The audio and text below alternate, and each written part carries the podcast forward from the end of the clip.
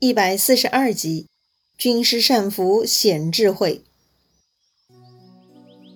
上回咱们说到，刘备将自己不辞而别的前因后果呢，向刘表报告了。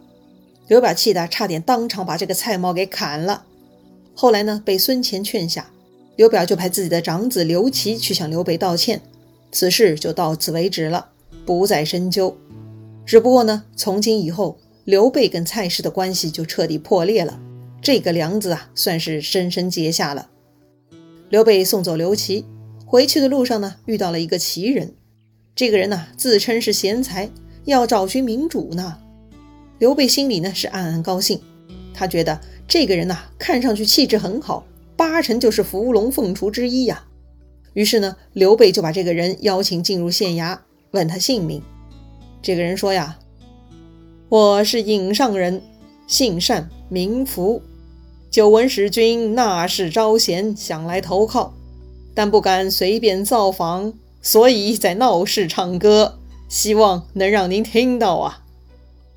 哎，这个求职方法还真的很有意思哈！一般人都是静悄悄找主公的，而这个人呢，居然是大声嚷嚷来的。刘备觉得来的都是客，既然人家愿意投靠自己这个事业还未成的人，那必须要强烈欢迎啊！于是呢，刘备就把这个单福啊代为上宾了。单福看刘备的态度很好哈，就准备考验一下刘备。他对刘备说：“使君的马能否牵出来让我一观呢？”刘备当然同意了，就让人把这个的卢马给牵出来。单福仔细看了看这匹马哈，他就说了：“这不是的卢吗？虽然是千里马，但它妨碍主人，不可乘啊。”刘备就说了的卢马帮助自己跳跃檀溪的离奇故事。单福听完刘备的故事，他却说呀：“此乃救主，非防主也。这马一定会妨碍易主，我倒是有个补救的方法。”刘备听他这么说呢，来了兴趣，就讨教这个补救的方法了。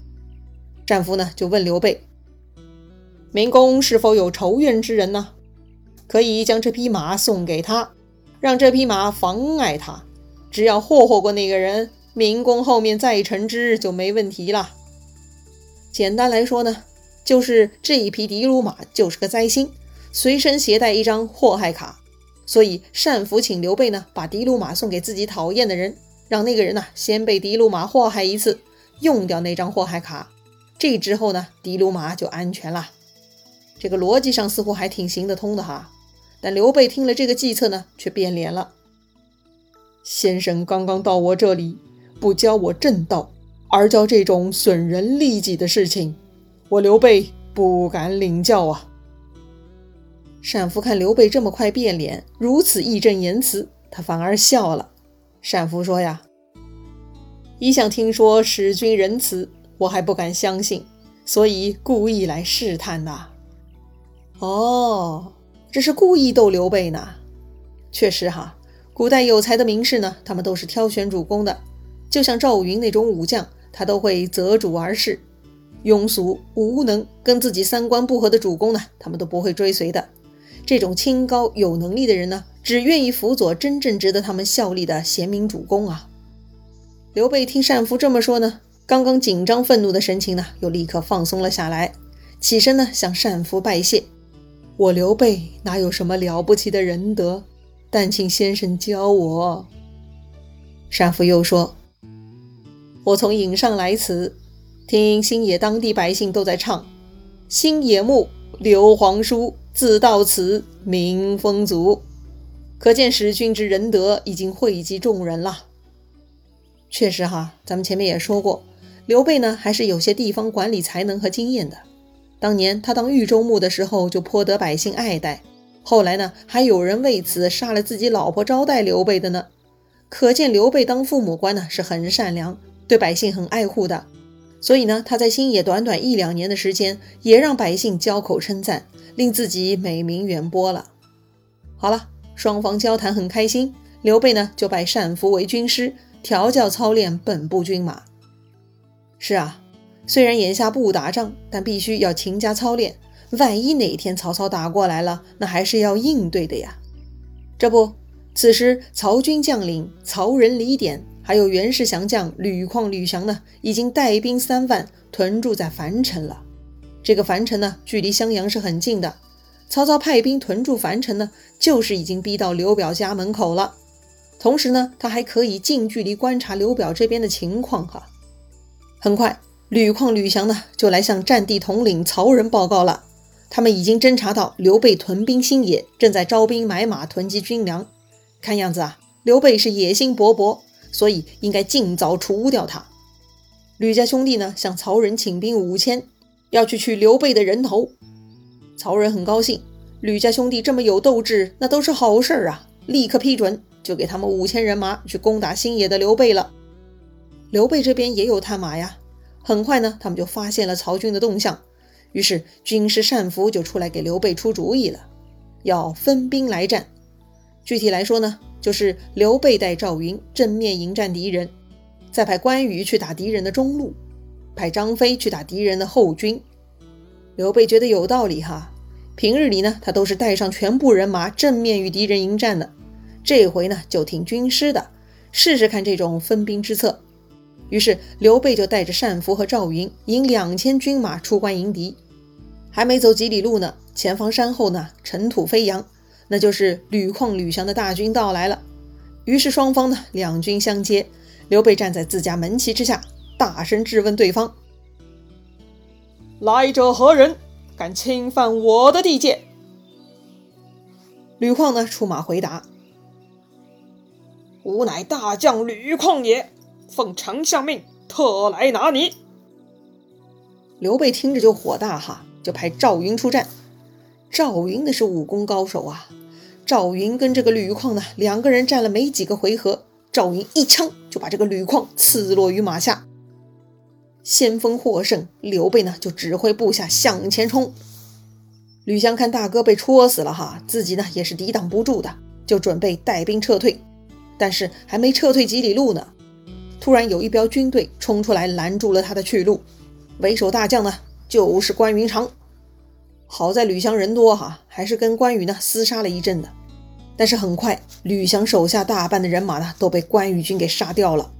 吕翔见情势不妙，只能夺路而逃。可是后面还有张飞等着他呢。这个吕翔啊，狼狈不堪的又逃了不到十里，遇到了张飞。张飞拦在半路，见到吕翔呢，他就大喊一声：“张翼德在此！”也不等吕翔反应，哈，张飞呢直接挺出丈八蛇矛。一矛就刺中了吕翔，把他给刺死了。吕翔翻身落马，剩下的还在逃的小兵呢，都吓得不敢再战了，纷纷逃窜。这个时候，刘备军队已经赶上来了，就抓住了很多小兵。哈，刘备很高兴啊，班师回县，重赏了单福，犒赏三军。这对刘备来说呢，已经是久违的胜仗了。按刘备当时的势力，估计呢，此时本部军马也就三千上下。根本也是不经打的，好在单福有智谋哈，帮刘备筹划得当，所以呢赢得了第一战的胜利。一时间呢，新野的刘备军团是士气大振，大家都十分高兴啊。那刘备是高兴了，可曹仁不高兴了呀。曹仁听败逃回来的士兵报告说，吕家兄弟都被杀了，军士很多被活捉了。曹仁是大惊啊，看来是低估刘备了，赶紧呢跟李典商量对策。李典比较通透哈，他发现刘备这次以少胜多，颇有谋略，所以呢，李典觉得不能小看刘备，最好向曹丞相报告，让曹操亲自来征剿刘备。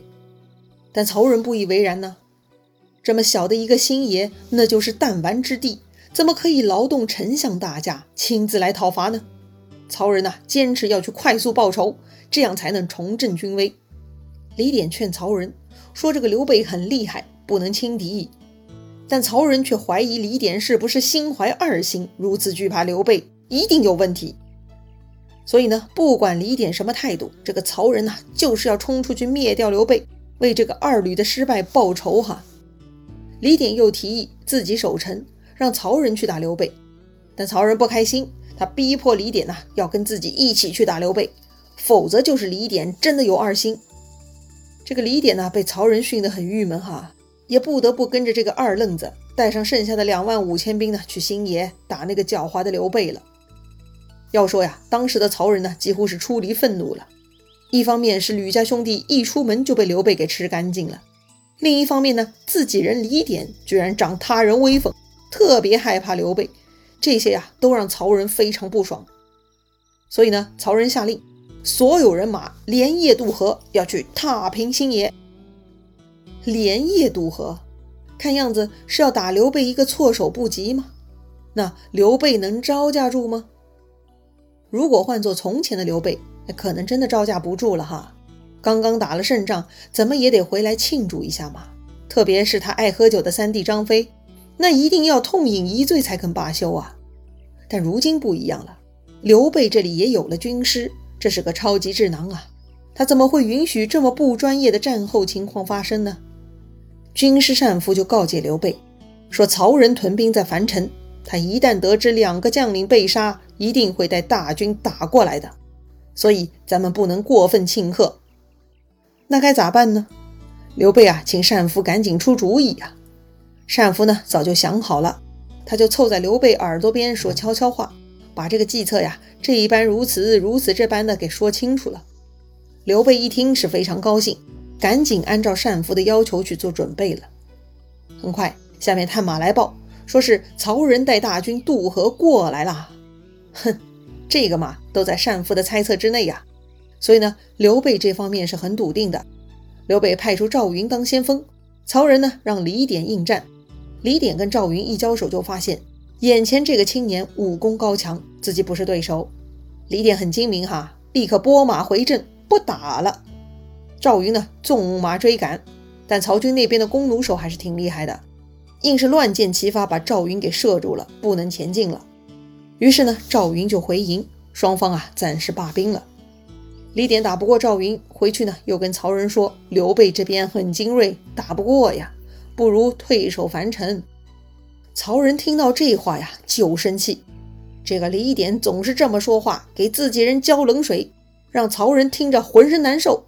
曹仁大怒，骂道：“还没有出兵的时候，你就唧唧歪歪，影响军心；今天又卖阵，罪当斩首。”这里曹仁说的卖阵，就是是出卖自家军队的意思哈。